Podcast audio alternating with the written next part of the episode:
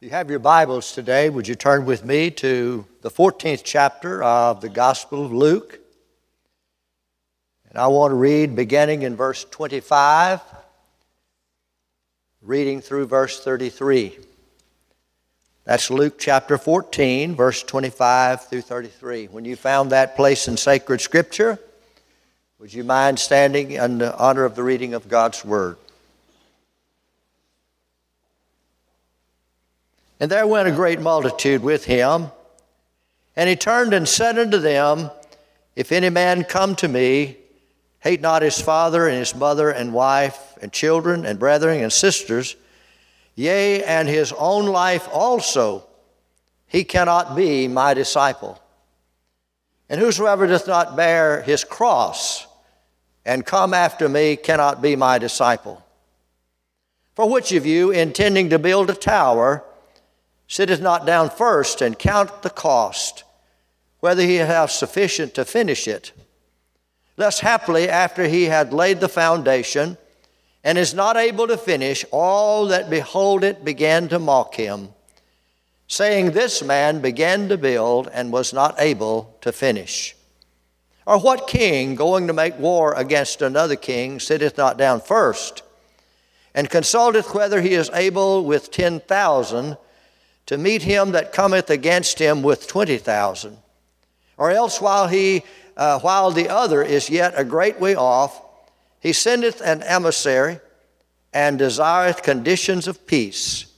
So likewise, whosoever he be of you that forsaketh not all that he has cannot be my disciple. May the Lord add his richest blessing to the reading of his word. You may be seated.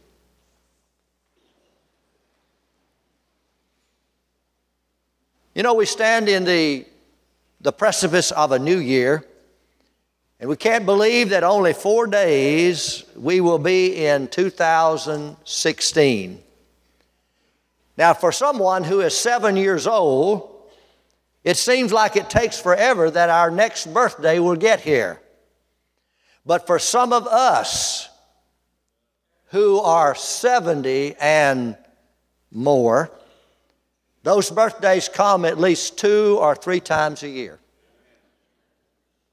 It just passes away in a hurry. But we must remember that life is a marathon and not a mad dash to the finish. So, Jesus, talking to us here in the 14th chapter of Luke, reminds us that we must count the cost or chart the course if we're going to make it in this life. Now, what can we do to plan our journey and we that we need to finish well in 2016? Jesus reminds us that planning is very, very important. Several years ago, my wife and I decided that we would take a extended vacation and we were going to go to California in a motorhome. Now, if you believe that. And along with that, we had three kids. Well, three children. Sometimes they ate like kids. Uh, and we decided, well, we couldn't stop at every restaurant or every fast food place and, and afford to eat like that. And so we, would, we took several weeks of planning and mapping out our journey. And we stuffed every cupboard and and cabinet with uh, food. You see, with three hungry mouths or five hungry mouths to feed, it was going to be quite expensive. And so there were, every cabinet was full of food, and we had we mapped out everything. Now I'm not a GPS person. Sometimes uh, uh, people who are in this modern day who have the GPS, uh, you just talk to that lady on the GPS all the time. I don't like to talk to her. She doesn't know where I'm going. And besides, she's always saying, uh, turn around, make a U turn, recalculating. And, and she and I don't get along too well. So I like a map. I like to look at a map and see where I'm going. I like to chart my own course. And I, I like to map out where I'm going to stop. And I, I plan very well when I'm going on a trip. Now, if we'll plan like that for a three week trip, why would we not plan for a lifetime? And especially, why would we not plan for the coming year? So, I want to suggest to you that we need to chart our course when we're planning for the future. And by the way, did you know that 2016 is our future? Whether we realize it or not, not a single one of us have lived a day of 2016. In fact, none of us have lived a day beyond the 27th day of December 2015. So everything is in our future. So, what are we going to do as we plan for our future? Well, first of all, we need to take along the road map. As I said, I needed a road map. I, I like to know where I'm going. And if we're going to go into the future with the Lord, we need to take a road map, and there's He has left us a road map. We call that the Bible, the Word of God. And the Bible is our roadmap for living. In fact, the Apostle Paul reminded young Timothy that uh, he had the Holy Scriptures that was able to make him wise unto salvation. The Apostle Peter said that God has left us everything that pertains to life and holiness. Where do we get such an apparatus? Well, it's called the Bible. We need to take along with us the Bible, the Word of God, if we're going to chart our course for the future. The Bible, first of all, charts our course for the journey. We need to know where we're going. Uh, what is our destination? Do you know where you're going? 1 John 5 11 and 12 says, If you have the Son, you have life, and if you do not have the Son, you do not have life.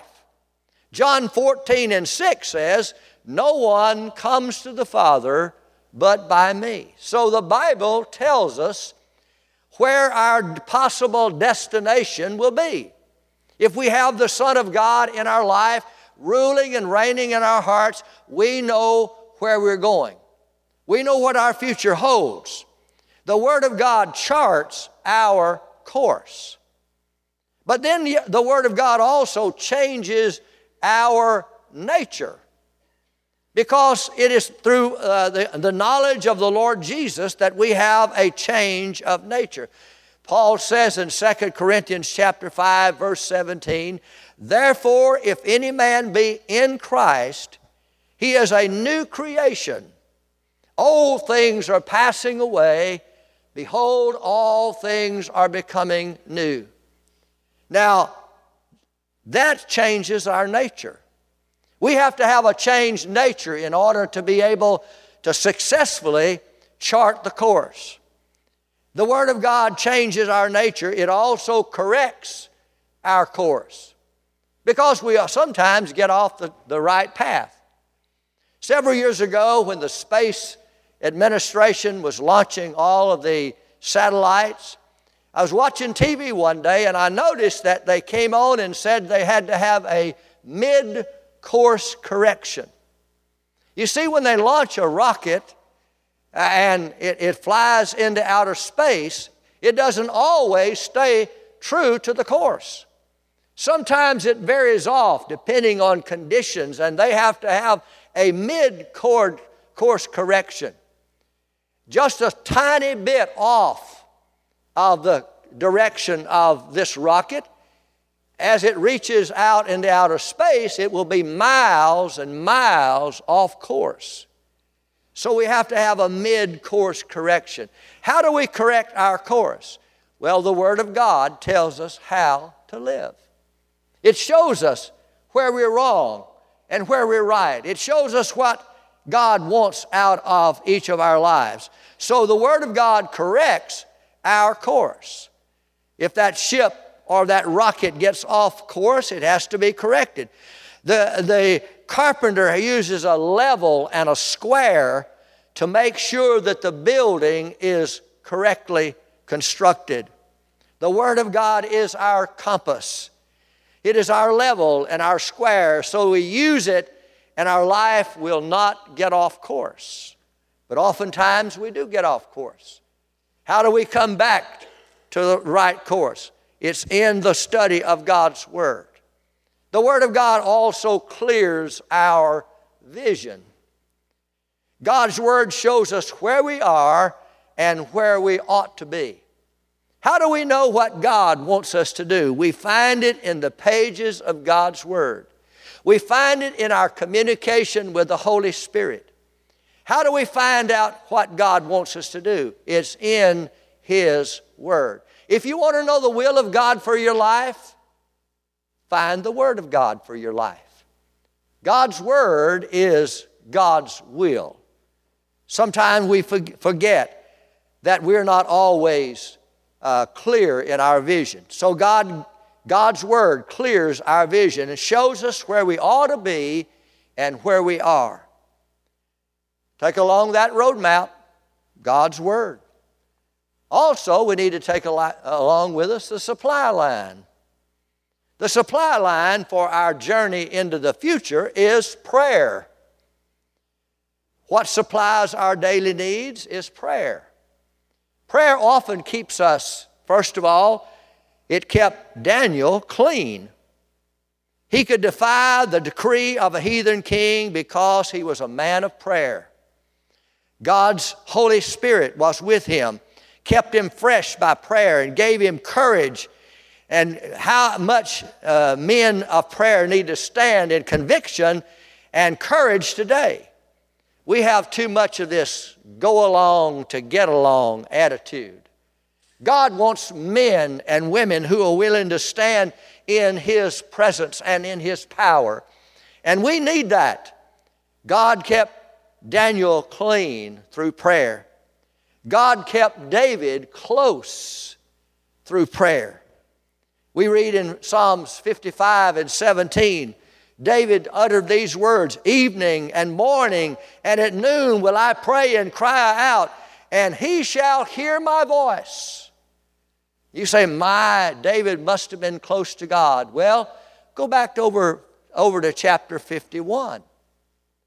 Go back to 51, where David prayed, Against thee and thee only have I sinned and done this transgression. I acknowledge my transgression, and my sin is ever before me.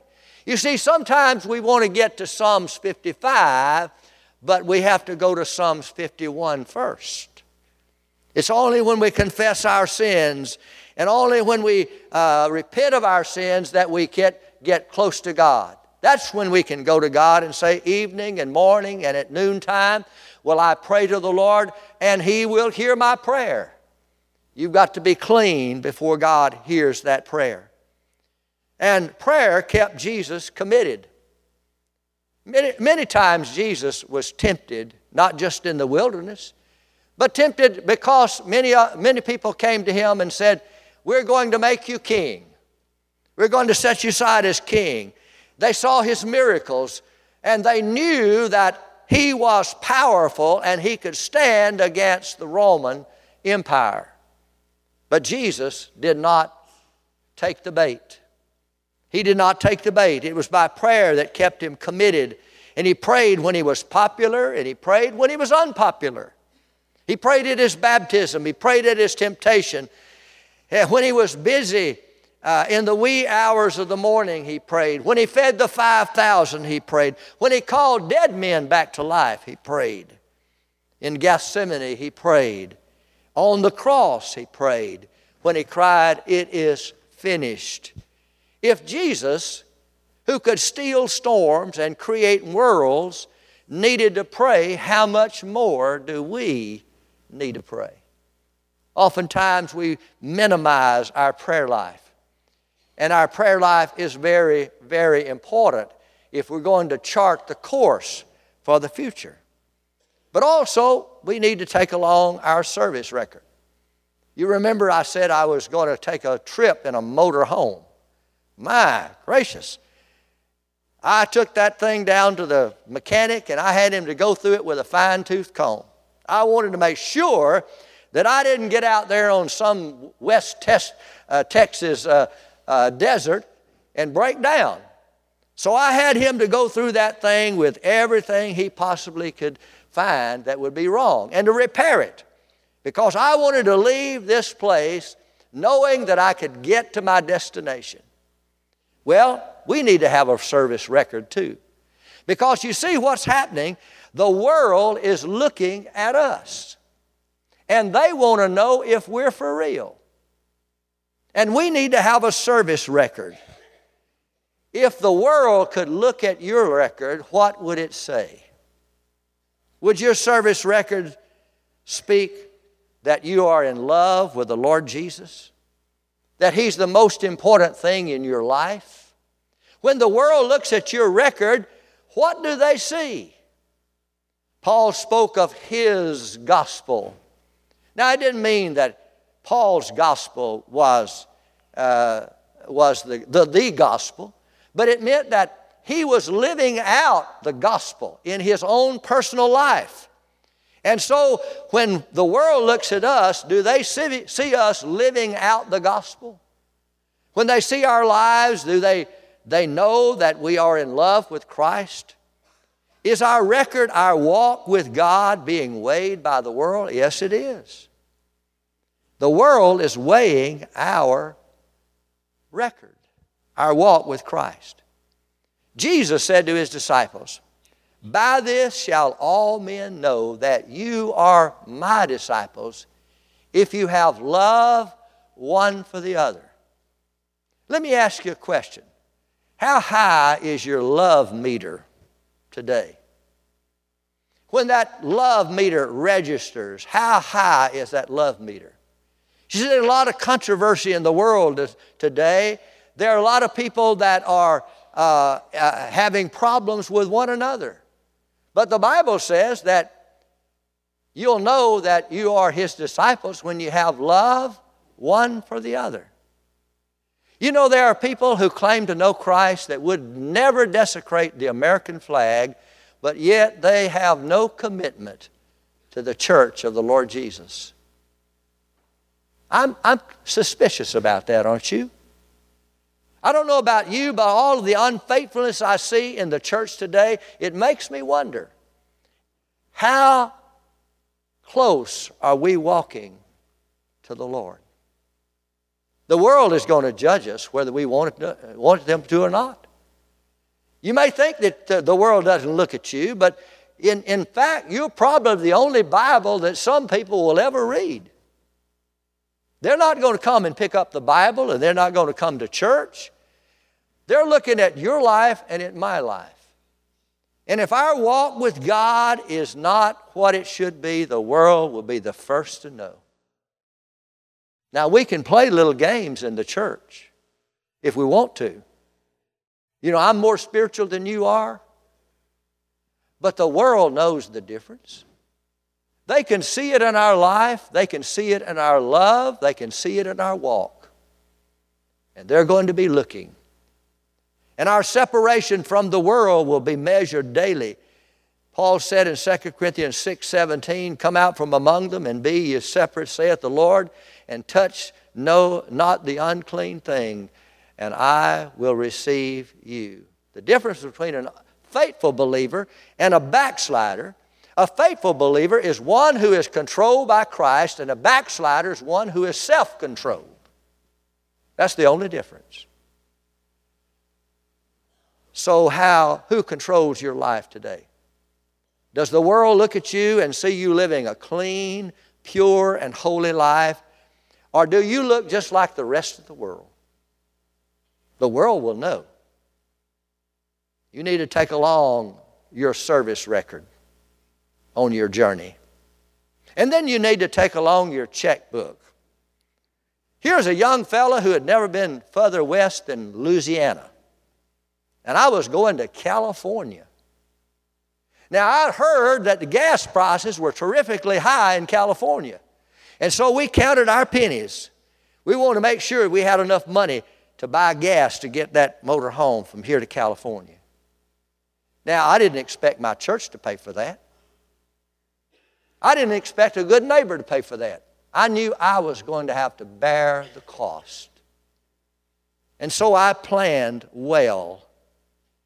I planned to make sure that I had enough to get to California and back because I wanted to get back.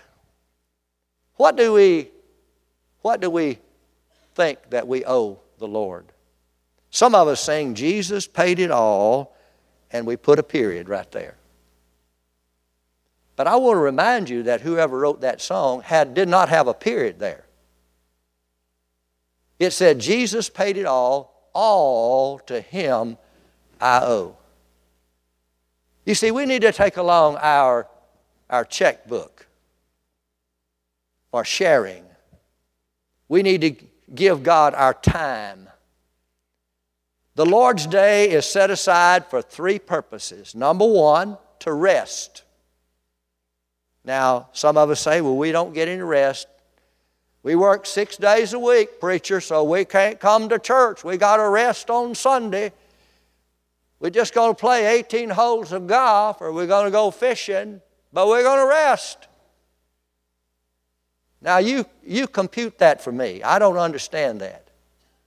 Resting to me is putting my feet up in my chair and lean, leaning back and getting a snooze. That's resting for me.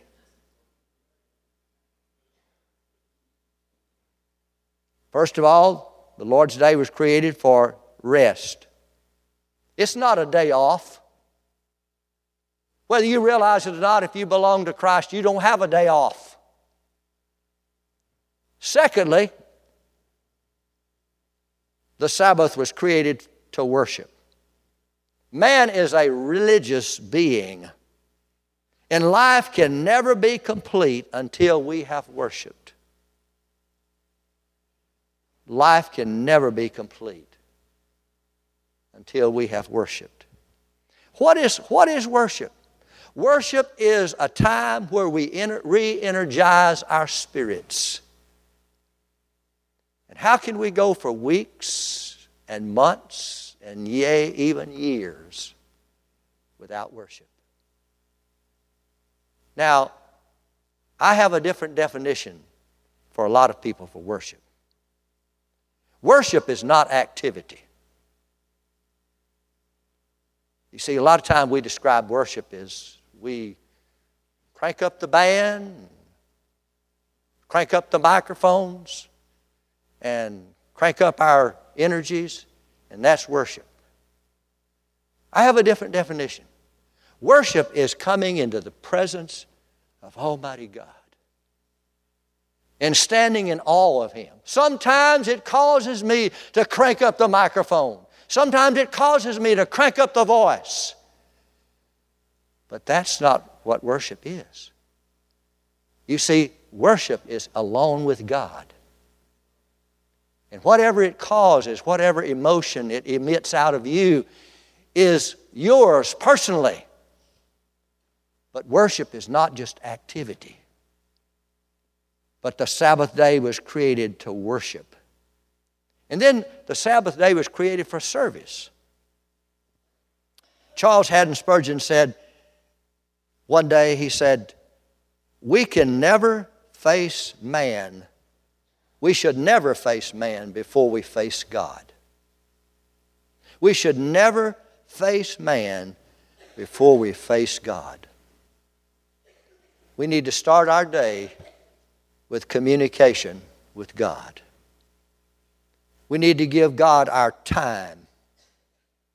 Also, we need to give God our tithe. Uh oh. Listen to what the Word of God says. Leviticus 28 30 says, The tithe is the Lord, it is holy unto the Lord. Well, that's Old Testament. Well, let's flip over New Testament. 1 Corinthians 16, 2. Let every one of you lay by him store, as the Lord has prospered, prospered, that there be no gathering when I come. So somehow it got from the Old Testament over to the New Testament. I've heard people say, well, I, I don't believe in the tithe. Well, I'll tell you what. Old Testament is 10%, New Testament is 100. Now, which one do you want to do? 10 or 100? The Bible says it all belongs to Him anyhow. And yet He lets us keep some of it for our own personal use. So we need to give Him our tithes. No man is spiritually strong until he has, till he has learned to give to the Lord. I wonder about some folks. Uh, I've had a lot of conversations, and it makes me wonder how can we possibly say that we love God and then spend all of our income on ourselves? How can you say that? We need to give God our tithe. That's the place where it starts. That's not the place where it ends. That's the place where it ties. Our tithes and our offerings. Then we need to give God our talents. The story of the talents reminds us that God has given every one of us a talent over which we're just stewards. We're just managers. It does not belong to us. We're just a manager of it. God holds us accountable for how we use those talents. He expects our talents to be used for His glory. And so we need to give God His time, give God His talents, and we need to give God His tithe. That's what we need to share. That's the checkbook. I wonder if when I come to die and all my belongings are gathered together, I wonder if they're going to go through my check stubs. If they went through your check stubs, what would they find? What would they find? You say, well, preacher, I got a solution for that. I just do everything online. Well, what if they checked your computer? What would they find?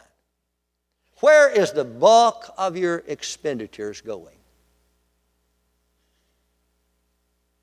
Is it going for you or for God? And then the last thing that I want to remind you in this story is that we need to prepare to complete our mission. In fact, Jesus said a person would be foolish if they did not plan before they started building a tower. Because they'd be the laughing stock of the community if they started and only laid the foundation and then all of a sudden they couldn't complete it. They would be the laughing stock of the community.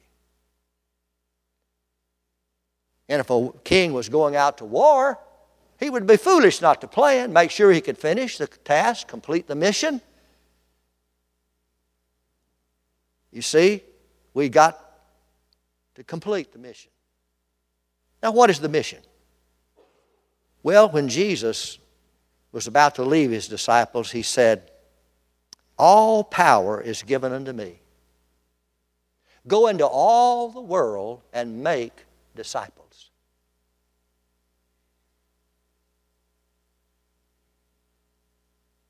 That's our mission.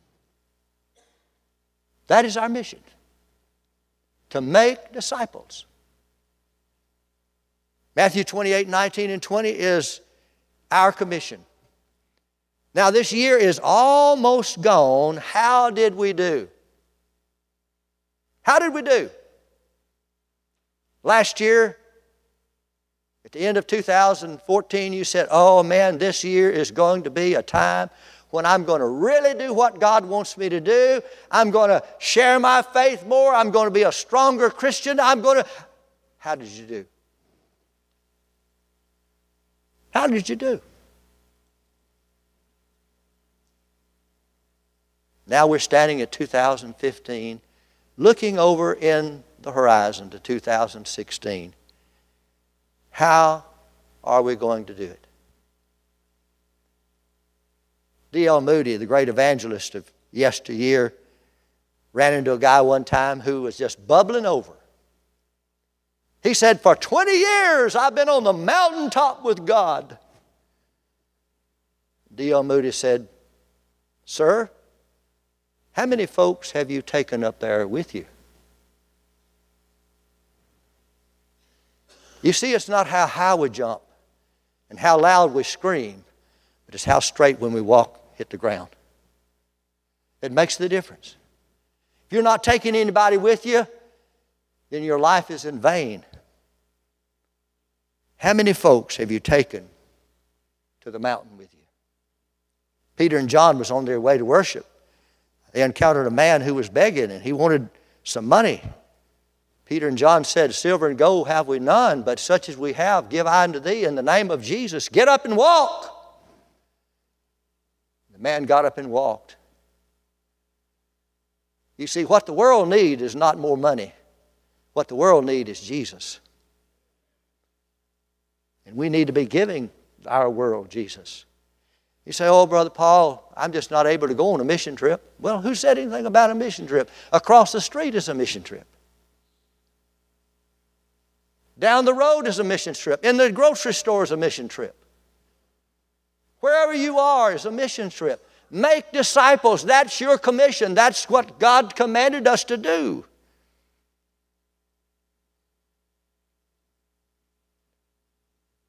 If this were your last year, what would be your record?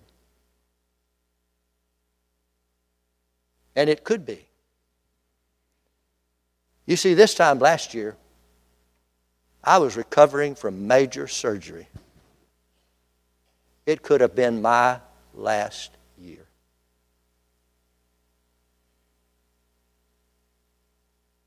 We got some young, strong, healthy deacons, but it could be their last year.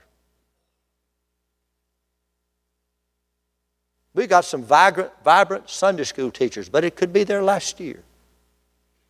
You see, God has not promised us even tomorrow. We do not have the promise of December 28. The only promise we have is today. If this were your last year, what would be your record? Some of us will not be here next year.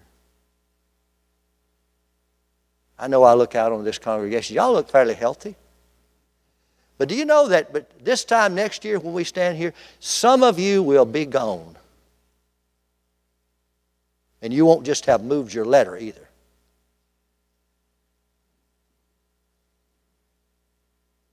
If this were your last year, what would be your record? Now, if this old preacher can give any advice today, let me, let me give you some advice. Don't go anywhere unprepared. Don't go anywhere. You see, if you have not prepared to meet your Maker, don't go unprepared. That's why Jesus came. Jesus said, I've come to seek and save that which is lost. And you don't have to go anywhere unprepared. You can get prepared anytime. But you must prepare. There may be some people in this congregation that you, you've come because your family invited you to come today and, and, and you felt like once a year is enough time to go to church, and you're here. Let me invite you to get prepared because this could be your last year.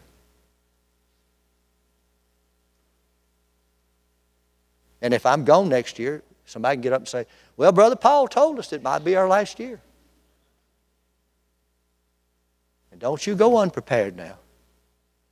Jesus said, Come unto me, all ye that are weary and heavy laden, and I'll give you rest.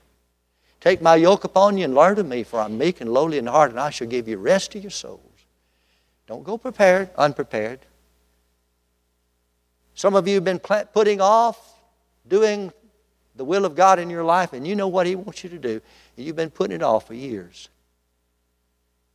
Don't you go out here unprepared without saying, Yes, Lord, whatever you want me to do, I'm going to do it.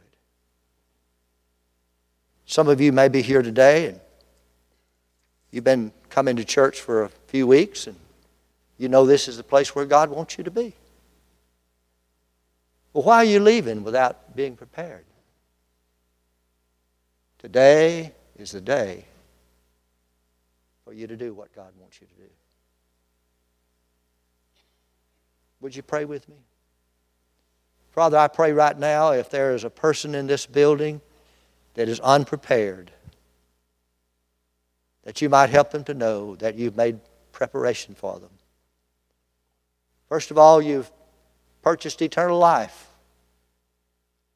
that they might have eternal life by knowing Christ as Lord and Savior. Lord, you've charted the path for them, you've opened up the way. You've said to them, I'll be with you to the ends of the earth. I'll never leave you, nor I'll never forsake you. You prepared all that we need for life and holiness. And the Holy Scriptures are able to make us wise unto salvation, but Lord, many people are not listening. So I pray, dear Father, if there are decisions that ought to be made in this congregation today, that you might help us to do it. Because we do not have the promise of even tomorrow. Lord, may your will be done and be accomplished in this service. And in the name of Christ, I pray.